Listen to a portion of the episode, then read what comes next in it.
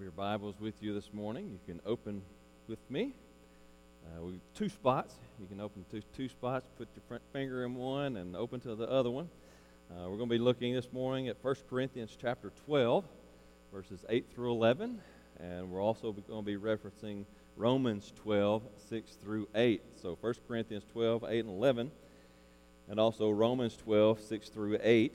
And that's, if you don't have your Bibles, you can turn in the Pew Bible there to page 902 uh, for the First Corinthians reference and 891 for the Romans. So 902 and 891 in the Pew Bibles. So we're looking at this week, we're continuing our study with the spiritual gifts. Spiritual gifts. Now, everybody needs a voice. Everybody needs a voice, a way to be heard, right? We need to be heard in life. Even with those with, with disabilities who are unable to vocally speak, even they need a voice. So they learn sign language and other ways to communicate with other people. I'm reminded of Helen Keller. Helen Keller was one who lost her eyesight and her hear hearing uh, early in life before she really learned how to, to speak, how to say anything. So she was unable to communicate. She had no voice. And so, as a, a, young child, she became very wild and unruly. That is until Anne Sullivan came along and taught her ways to communicate. She gave her a voice.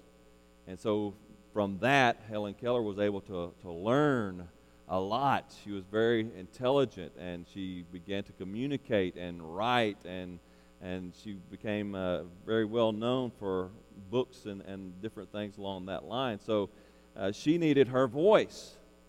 She needed her voice. Everyone needs a voice. Our voice is the way that we communicate with others. Our voice allows us to, to learn as we are able to ask questions. Our voice allows us to, to teach as we're able to communicate knowledge. So we need our voice. And the same is true of the church. Every church needs her voice, her way to, to teach others, to communicate to others. So last week we began our study of the spiritual gifts, and we began by looking at the first category of permanent edifying gifts, the speaking gifts. These are the permanent edifying gifts, the, the gifts that are here until Christ returns, right? And they we're looking at the category of speaking gifts. Speaking gifts. So there's the voice of the church coming out. If you missed last week, then I do encourage you to go to our First Bastrop YouTube channel and you can watch our last week's service there and catch up and find where we are today. So that's First Bastrop. Go to YouTube and just search First Bastrop and you can find us there.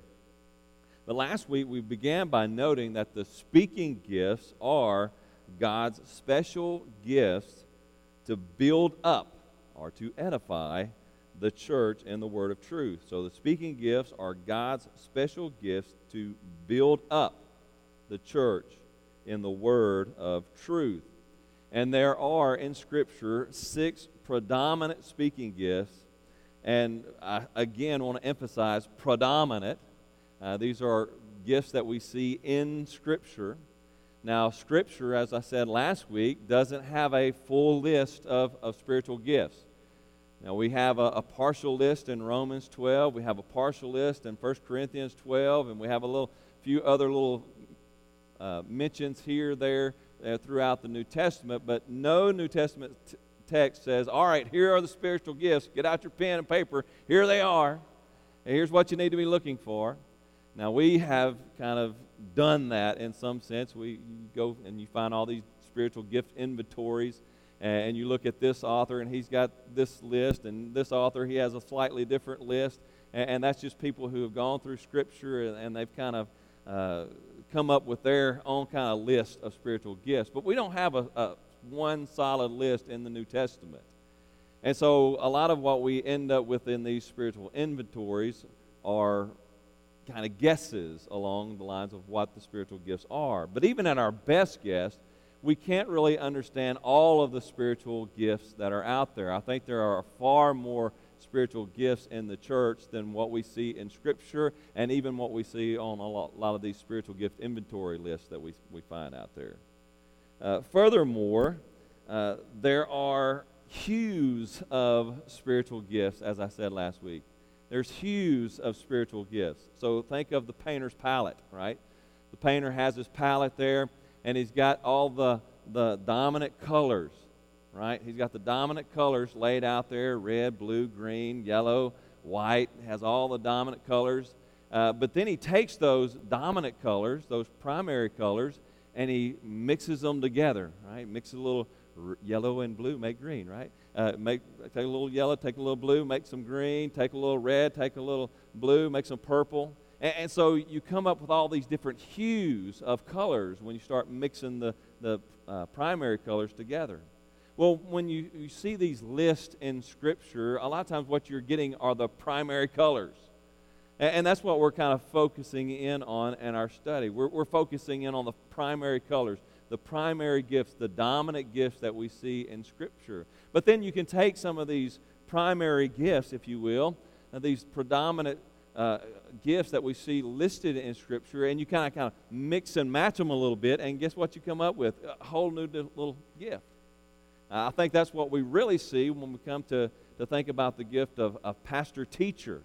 You, you see that on some of the inventory lists. That is listed as a, an office in Scripture. But pastor teacher is a combination of gifts of preaching, of teaching, and of leadership. You take those gifts and you mix them together, and, and you get a pastor teacher. And, and so we see those hues coming out in the life of the church. But we're going to focus in on the primary colors, the primary gifts of Scripture uh, that are that we see in Scripture as we look at that. So you may not, as we look at the six predominant speaking gifts, you may say, "Well, I thought this was a, I thought this was a, a speaking gift too." Uh, maybe it was in an inventory that you saw somewhere along the way, but, but we're focusing in on those predominant listed, those predominant gifts listed in Scripture. So to kind of get us up to where we were, so that if you missed last week, you can go ahead and fill in your blanks, uh, even without going to look at last week's message we began by looking at the first three, the first three gifts. And uh, as we began to look at those, the speaking gifts, first there was prophecy. Prophecy, the gift of prophecy. Now, this is not the gift of prophecy in the sense of foretelling, right? Foretelling future events. You had the office of prophet in the Old Testament, and they had that gift, right? They could foretell things that were going to happen. God gave them a vision, He gave them a sign that was a sign gift, and so He allowed them to, to uh, foretell future events. He'd say, This is what's going to happen. Go tell the people. Uh, he also gave them the, the ability to uh, write new revelation. And so the prophets of old, they, they were given a word from God, a new word, new revelation, to reveal to the people of God. Well, that was an Old Testament office, and, and that gift has, has passed, right? That gift, in that sense, has passed. It, it was a sign gift. It was a sign to show that God is doing something. He is speaking through them. And so he said, All right, tell them this. This is going to happen. And when they see this happen, they'll know you're, you're speaking my word. And so that was, a, that was a sign gift for them. But when we talk about prophecy in the New Testament era, and especially the, the, time of the church, our time, the canon has been closed. All the revelation of God that He has given us, it, it's finished, right? We have all the books of the Bible here. We have Genesis to Revelation, the beginning to the end, the Alpha and the Omega. It's all right here. So we need no new revelation. So we don't, we don't need a prophet to come up and say, I've got a word from the Lord. Well, I got a word from the Lord too. It's right here in this book. That's all we need. So when we talk about prophecy in the New Testament age, we're talking about the ability to boldly and confidently proclaim the Word of God before an audience. That's what prophecy is the gift of prophecy, the New Testament gift of prophecy. It's the ability to boldly and confidently proclaim God's Word before an audience. So that's the gift of prophecy. Second is the gift of knowledge, the gift of knowledge or the gift of the word of knowledge. Uh, 1 Corinthians chapter 12 says the utterance of knowledge. Uh, it is a speaking gift, right? It, it, it, sound has to come out. So the gift of knowledge, the word of knowledge, is the ability to acquire deep insight into God's word and bring illumination to these in, of these insights to others. So uh, you get here the example of the, the seminary teacher, right? The academic, the scholar who, who's able to dig down deep into the literary context of Scripture and, and bring out all these nuances of Scripture. They're able to, to look at archaeological, archaeological studies and, and bring some light to Scripture through that. So these are your academics, those who have this a high gift of, of knowledge. There's, those are our academics who really study Scripture and they, they write these critical commentaries so that we can learn more from Scripture. And so uh, it's that deep sense of understanding of God's Word, the hunger for learning the deep truths of God's Word. That's one with the gift of knowledge. Again, it's the Word of knowledge. It's not just a hunger for knowledge. I want more knowledge, and then I'm going to keep it to myself. Uh, but it's learning that knowledge learning those deep truths and then communicating it to others, telling others about that knowledge, helping them understand the Bible better. So it's the word of knowledge. Then there was the word of wisdom, the gift of the word of wisdom. And the word of wisdom is, is similar to knowledge. You got to have that gift of knowledge to have the, the, the gift of wisdom. But the gift of wisdom is the ability to understand and to, to discern biblical truth and then apply those truths. Apply those truths. So, wisdom is applied truth. It's applied truth. So, oftentimes when you, you get uh, the academics, uh, they, they like to learn for the, the sake of learning. Just to have that knowledge is good. And, and a lot of times the academics, they are, they're good with abstract. They, they just leave it at abstract principles and they don't necessarily always have to apply it.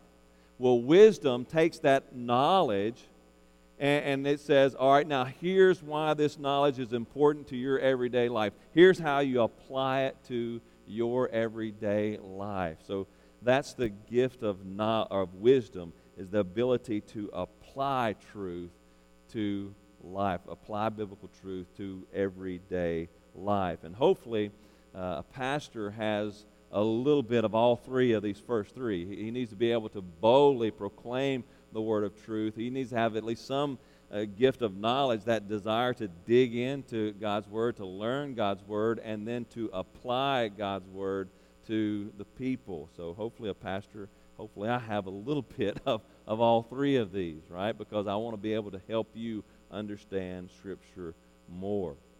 So, those are our first three. That's what we covered last week. And that's just kind of a, a brief summary of that. Now we move to our fourth speaking gift. Our fourth speaking gift is the gift of teaching. The gift of teaching. And we see that in the reference of, of Romans, Romans chapter 12. And he just mentions it here in verse 7. I can see it. Verse 7 And our, uh, the one who teaches in his teaching the one who teaches in his teaching. So, the one who, who teaches in the church, he needs to use his gift of teaching for the, the edification of the church. Now, the gift of teaching is the ability to communicate biblical truth in a manner through which others can learn and understand these truths. Now, let me say that again. The gift of teaching is the ability to communicate biblical truths in a manner through which others can learn and understand those biblical truths. All right, when we, we think about that word teaching, and, and let, me, let me go to the Greek word uh, that, that's used here in Romans, it is the word didasko. Didasko. And according to the Theological Dictionary of the New Testament, this, this Greek word, didasko, means, uh, has this sense that the word is used more especially for the impartation of practical, or theoretical knowledge when there is continued activity with a view to gradual, systematic, and therefore all the more fundamental assimilation. Now, notice those last few words there. Uh, it is continual, it's a continual activity with a view to gradual, systematic, and therefore more fundamental assimilation. So let's take those uh, three concepts and look at them a little bit di- a little deeper here. So teaching is continuous. Teaching is continuous. It, it, it takes place over time, right? So prophecy, in, in, in some ways, prophecy can be one and done, right? A, a preacher can come in a special guest preacher could come in one Sunday. He could give one sermon, one done. He's out the door, he's gone, right? There's not a continuation of that teaching. But uh, with, with, the gift of teaching, there's this ideal or this, there's this uh, view for the long run, right? It's the long play. We're working this out over time. This is not a race, it's a marathon. And, and so there's a continuous teaching, a continuous uh, outpouring of information on other people. So it's continuous, it, it takes place over time. It's not one and done, it, it's continuous. Second, it's systematic. It's systematic. It's ordered, right? There's order to teaching. Now, our my teachers here, you understand this that if you're teaching a subject, you don't just come in here and you, you take this little part and you talk about it, and then you come over here and you, you jump on this little part and you teach this little, you know, you teach a little history over here and you teach a little mathematics for a minute and then come back to, to some kind of spelling or something. You know, you, you got to have a, a system in place, right? You, you got to spend time on mathematics, right? You got to teach math for a set period of time. And, and, then you transition over here to spelling. And then you transition to English. And then you transition to, there's got to be a system to it. And, and even in those subjects, you know, you don't just start talking about the American Revolution for five minutes and then jump to uh, the Civil War and then jump over to World War II. And, and you got to have a system in place, right? You got to have a flow to it. There's a system. We, we, we learn through order, not chaos. And, and so there's got to be a system. You, you bring all of this information and you put it together in a system so that you can easily understand it. So teaching is systematic, it's continuous, it's systematic. And then teaching aims for assimilation. It aims for assimilation or application, right? It, the idea, the goal for teaching is that the student be able to take that information and use that information, make good with it, right? Our, our high school teachers, they, they want their students to be able to take the knowledge that they gain in class and apply it to life, to use it in life. Uh, they need to build upon that information, take that information on to college with them, and build upon that information there uh, so that they, when they get out in life, they can still use that information. It's not just thrown aside. They want assimilation, they want application in a person's life, and that's the way it is with the gift of teaching. There's this desire that, that people get it and use it. Get it and use it get it and apply it to life. So the gift of teaching is uh, looks at has an idea or a focus on continuous instruction, systematic instruction, and then assimilation of the knowledge. Again, prophecy. we think about prophecy. Prophecy is that bold declaration before an audience Whereas teaching, it, it communicates biblical truth to others, but it can be before an audience, it can be before a group, or it can be one on one. A teacher doesn't have to have a room full of students, a teacher just needs one pupil, one person to teach. And so, with the gift of teaching, You can either teach in a, a life group, teach a group in a life group, or on a Wednesday night, or, or whatever like that, or it could be discipleship. Just taking one or two other people and saying, all right, let's, let's walk through Romans together. Let, us just walk through uh, Philippians together. Let's look at the Bible together and, and teaching that those other people God's Word and how to use that Word systematically, right? Continuously, systematically, so that that person can apply the Word of God to their lives. We see a beautiful picture of this in, in Acts, Acts chapter 18, if you want to thumb over there. Acts chapter 18, verses 24 through 38. Acts chapter 18, verses 24 through 38. Uh, this is the story of Apollos, and then Priscilla and Aquila are going to come in and they're going to help Apollos out. Now, a Jew named Apollos, a native of Alexandria, came to Ephesus. He was an eloquent man, competent in the scriptures. He had been instructed in the way of the Lord, and being fervent in spirit, he spoke and taught accurately the things concerning Jesus, though he knew only the baptism of John. He began to speak boldly in the synagogue, but when Pris- Priscilla and Aquila heard him, they took him aside and explained to him the way of God more accurately. And when he and when he wished to cross to Achaia, the brothers encouraged him and wrote to the disciples to welcome him. When he arrived, he greatly helped those who through grace had believed, for he powerfully refuted the Jews in public, showing by Scripture that the, that the Christ was Jesus. So here's Apollos. Now, Apollos obviously has the gift of prophecy. He is boldly proclaiming the word of truth, and, and he's, he's doing it well. But when he comes to Ephesus, there's Priscilla and Aquila.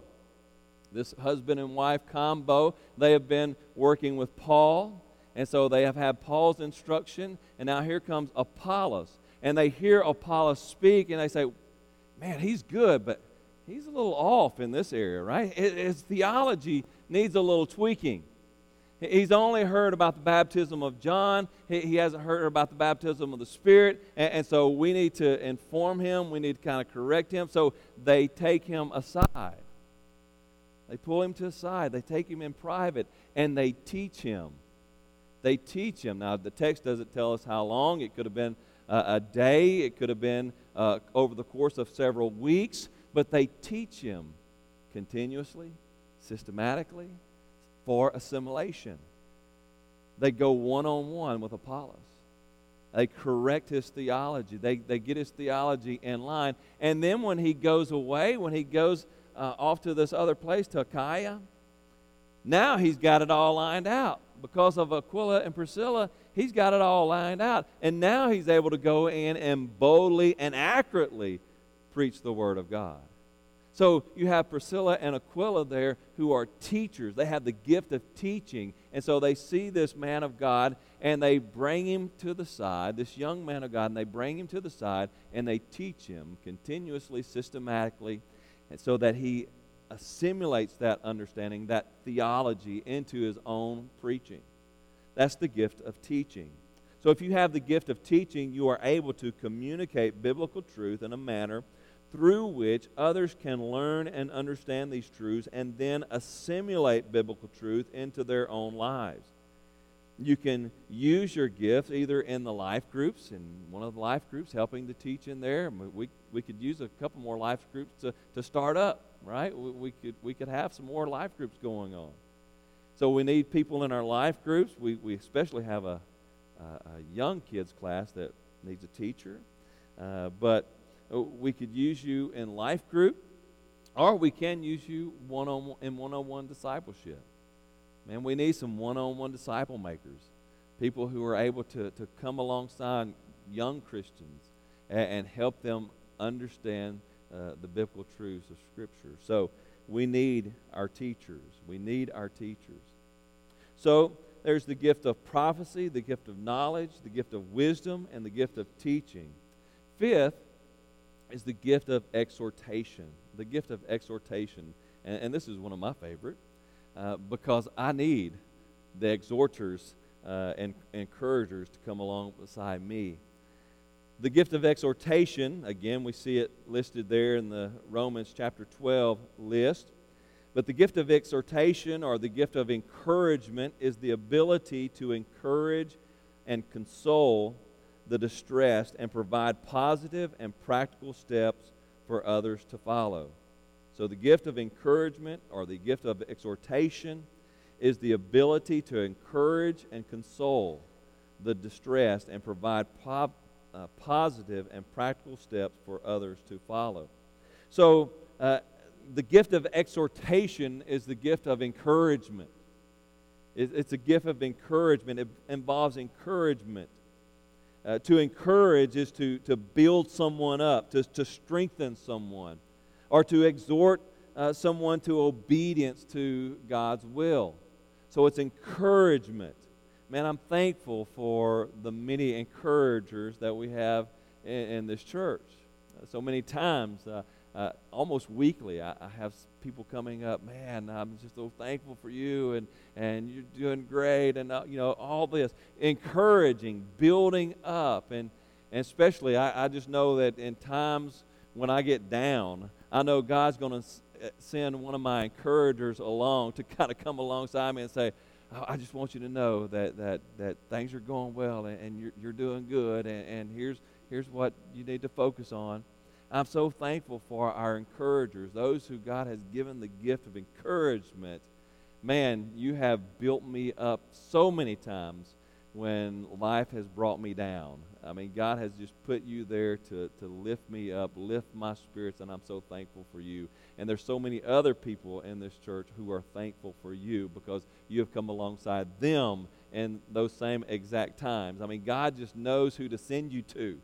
Uh, he knows who to send you to. He knows who needs encouragement, and He sends you to those people so that you lift them up and build them up in the love of Christ.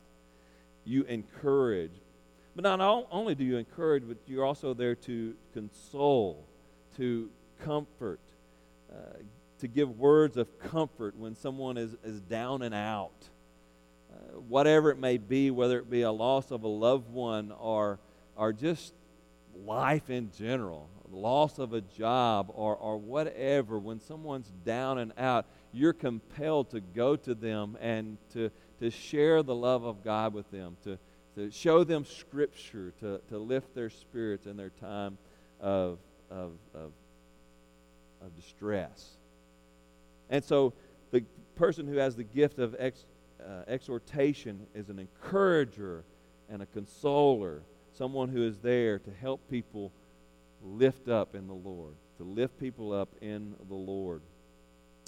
Uh, in Scripture, a great example of, of the gift of encouragement is Barnabas. Barnabas, uh, Acts chapter 4, verse 36 tells us that uh, his name was actually Joseph. Joseph, who was also called by the apostles Barnabas, which means son of encouragement. So his nickname from the apostles was Son of Encouragement. I mean, that, that's a good vote of confidence that, that you have the gift of encouragement if you're called the Son of Encouragement. And he demonstrates that in life, doesn't he? When we go back to the book of Acts and we see the life of Barnabas, Barnabas, you remember in Paul's first missionary journey, it was Paul, Barnabas, and John Mark. And halfway through the journey, John Mark gets homesick and he says, I'm done. I'm out. I'm going back to mama. And, he leaves them. He leaves Paul and Barnabas on the road.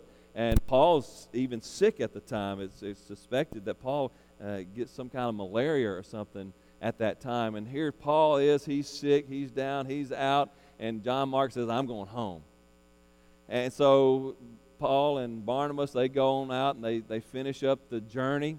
They finish out the journey, they come back, they give a report, everybody celebrates and thanks God for what He's doing in, in these Gentile uh, cities. And then they come, it comes time to go on the second missionary journey. And Scripture says that Paul and Barnabas, they come back together again and they begin to, to make plans. All right, what are we going to do on this next missionary journey? What's the order of our journey? And Barnabas says, You know what, Paul? I want to take John Mark. Paul's like, What? What? John Mark? He abandoned us. I'm not taking John Mark. But Barnabas, he's the encourager. He, he says, But, but Paul, but Paul, he has so, so much potential. He's, he's just a young lad and he, he made a mistake, right? But, but he has so much potential. I think we need to take him. And, and they have a, a, a sharp disagreement between Paul and Barnabas over John Mark. But then Barnabas takes John Mark. He says, I'm going to take John Mark. And so Paul, he, he joins up with Silas and he goes another route and they, they split. But Barnabas, he takes John Mark alongside him. And he, he works with John Mark and he encourages John Mark. He loves on John Mark. And lo and behold, you get later on, and, and uh, what is it? Uh, First Timothy, I think, Paul writes about, uh, writes to Timothy and say, hey, why won't you, when you come, why don't you bring John Mark? Because he such an encouragement to me, right? So it had changed because Barnabas had, had taken John Mark and, and encouraged him and, and lifted him up in, in the Word of God and invested in him. Then John Mark became valuable to Paul. And John Mark even wrote the Gospel of Mark, right? He's the author of the, the Gospel of Mark. So he became a valuable man of God who did great things for God. And it's a lot because Barnabas said, Come on, son. Come on. You can do this. I believe in you. You can do this. And he lifted him up. That's an encourager. That's a person with the gift of encouragement, of exhortation. So if you have the, the gift of, of encouragement, the gift of exhortation, you love to come alongside others and encourage them and comfort them in Christ. Boy, I need my encouragers. I need my encouragers. I, I need you to lift me up from time to time and, and give me encouragement. This church needs encouragers. This church needs our, our exhorters who, who comes alongside, who, who builds people up in the ministry, who, who comforts those who have suffered loss, suffered uh, times of depression. We need our encouragers. I'm thankful for you. And we, I need you to always use your gift of encouragement. So the speaking gifts prophecy, knowledge, wisdom, teaching, exhortation, and finally, this is kind of a bonus. Uh, I'll explain why in a minute. But the, the, the final, the sixth one is evangelism. Evangelism. I say that it's a bonus because it's really not listed in, in any of the list uh, of, of spiritual gifts in Scripture. Uh, it's not listed in Romans. It's not listed in 1 Corinthians. It's not listed as a gift. It's actually listed as an office. So you get to Ephesians chapter 4. Ephesians chapter 4, we see it listed as an office. And he gave the apostles, the prophets, the evangelists, the shepherds, and teachers. So it's a list. These are, are officers in the church who are there to equip the saints for the work of the ministry. But you don't see it listed as a gift of evangelism. But I have to throw it in here. I have to include it in because it's so obvious. Uh, it's, it's, such an obvious uh, gift in the church and such a fundamental gift in the church. I mean, we need evangelists, right? This is a vital gift that we see in the church. So I feel compelled to, to add it into our list here the gift of evangelism. The gift of evangelism is the ability to share with non Christians the way a person becomes a Christian and to create and to create in those people a desire to become a Christian. Let me say that again. The gift of evangelism is the ability to share with non Christians the way a person becomes a Christian. They're able to share the gospel and to create in those people a desire to become a Christian. So, the person with the gift of evangelism has a passion for evangelism.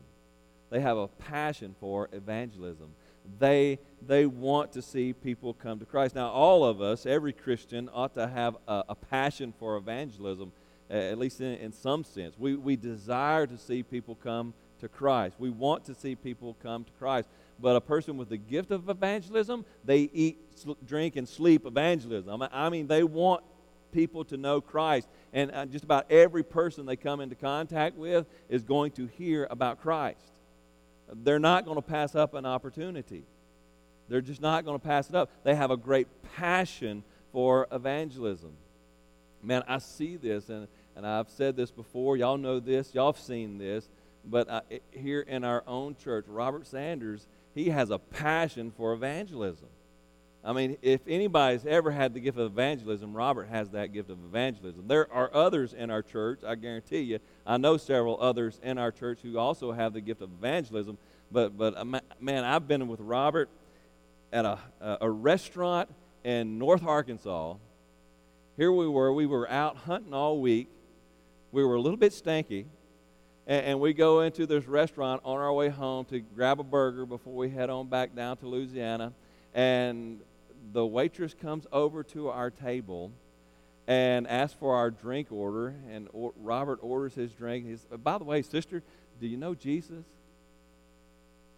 I mean, he's never met this girl before in his life, but he has such a passion for evangelism, a passion to see people come to Christ. The first question he asks her is, is not, Can you bring us some napkins? Not, Can you bring us some appetizer? Sister, do you know Christ? Do you know Jesus? If you die today, do you know where you're going to go? I don't think he's ever passed up an opportunity to share the gospel because he has such a passion for evangelism and he wants to everybody to know about Jesus. And I've often prayed, Lord God, just give me a little bit of what he has. Just give me a little bit of it. Because his passion for evangelism, I, I, I can't even compare. I mean, I, I shared Christ every time I preach. I try to share Christ every time I preach. But man, he every time he meets a person, he shares Christ with them. Man, the passion, there's a passion for evangelism. But not only is there a passion for evangelism, there's also success in evangelism. A person with the gift of evangelism, they're going to see people come to Christ. Maybe not, it, definitely not every person they witness to, that's never going to be the case, right? But they're going to see evidence. They're going to see people come to Christ when they have the gift of evangelism. So there's the passion for evangelism, and there is success in evangelism. People desire to come to Christ. Uh,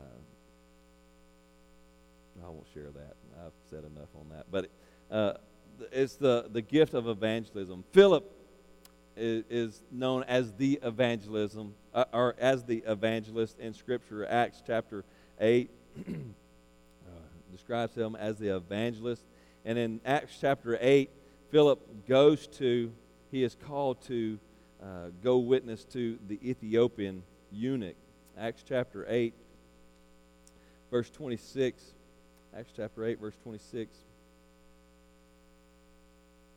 Now an angel of the Lord said to Philip, Arise and go toward the south to the road that goes down from Jerusalem to Gaza.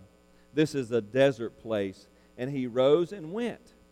And there was an Ethiopian, a eunuch, a court official of Candace, queen of, Ethiop- of the Ethiopians, who was in charge of all her treasure. He had come to Jerusalem to worship and was returning seated in his chariot. And his and he was reading the prophet Isaiah. And the Spirit said to Philip, Go over and join this chariot.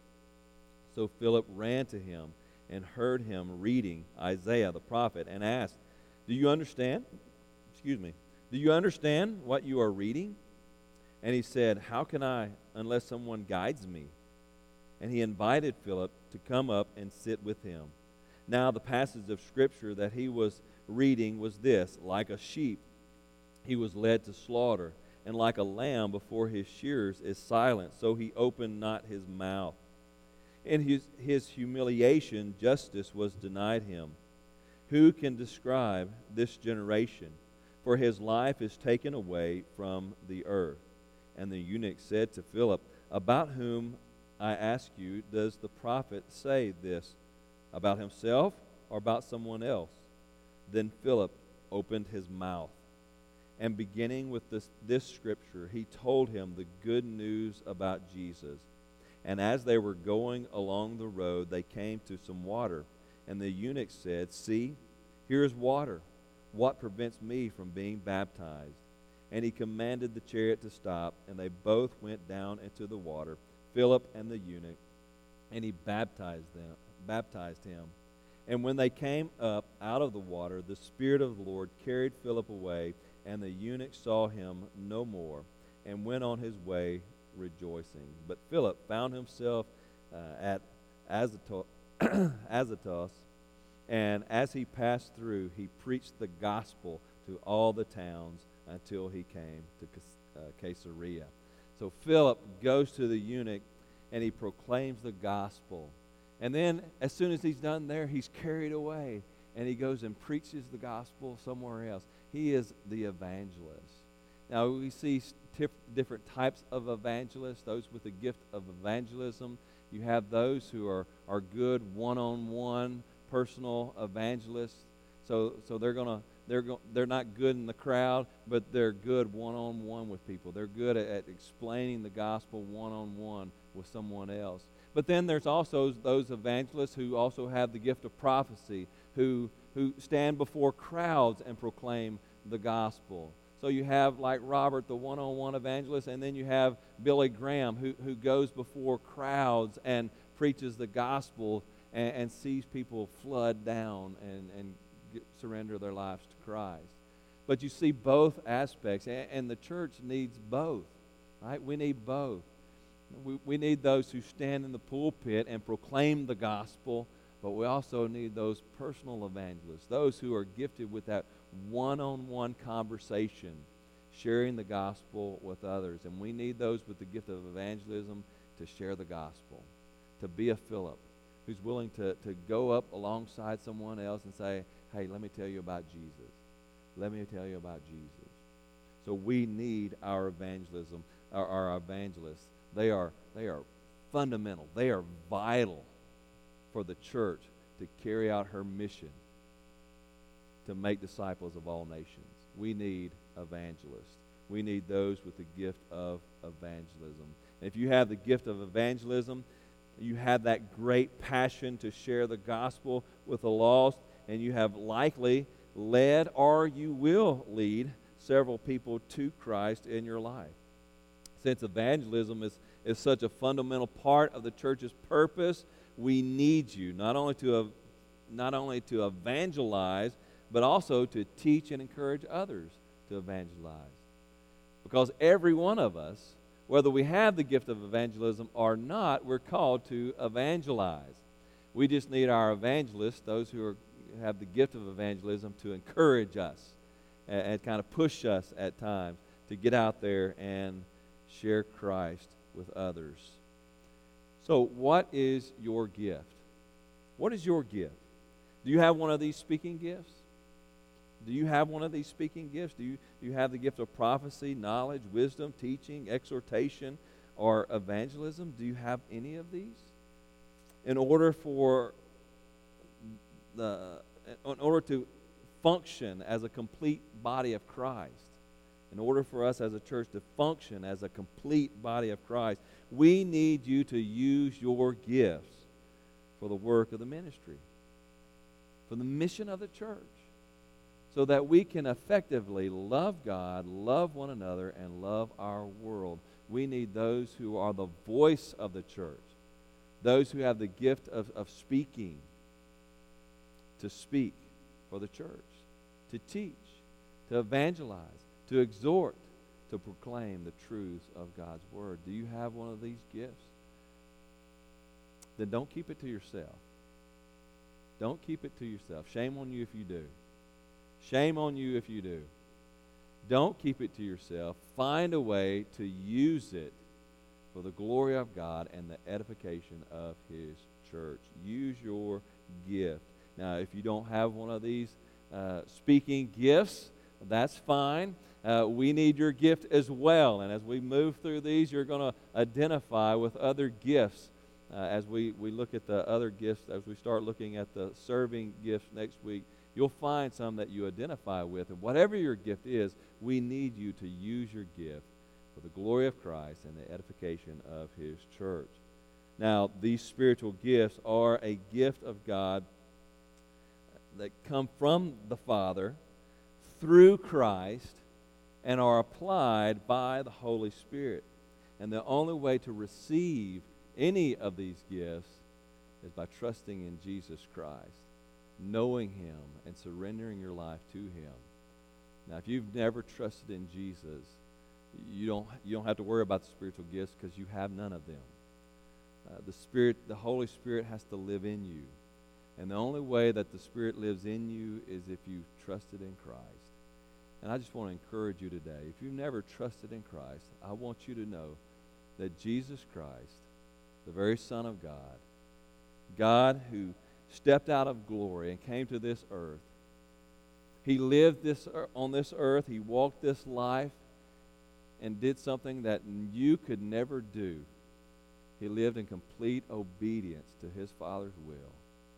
And though he was with, without sin, though he deserved no punishment, no judgment, nevertheless, he went to Calvary's cross. And on Calvary's cross, he received upon himself the judgment of God for your sin and for my sin. As we sang earlier, he took our place. He, he was our substitute on that cross. He did it so that we might have life in Him. And if you trust Him today, He will save you. He will save you from your sin. He will save you from the judgment that is due your sin. And He will give you a new life in Him.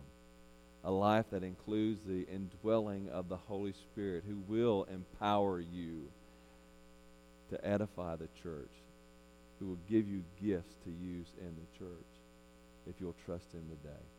Will you trust in Christ? Will you surrender your life to Him? There's nothing to do but to just surrender to Him. Whether you're here, whether you walk this aisle, whether you do it where you're seated, or whether you're uh, on sitting at home watching this on your TV screen, whatever the case, trust in Jesus. Surrender your life to Him, and He will save you. Will you trust Him today?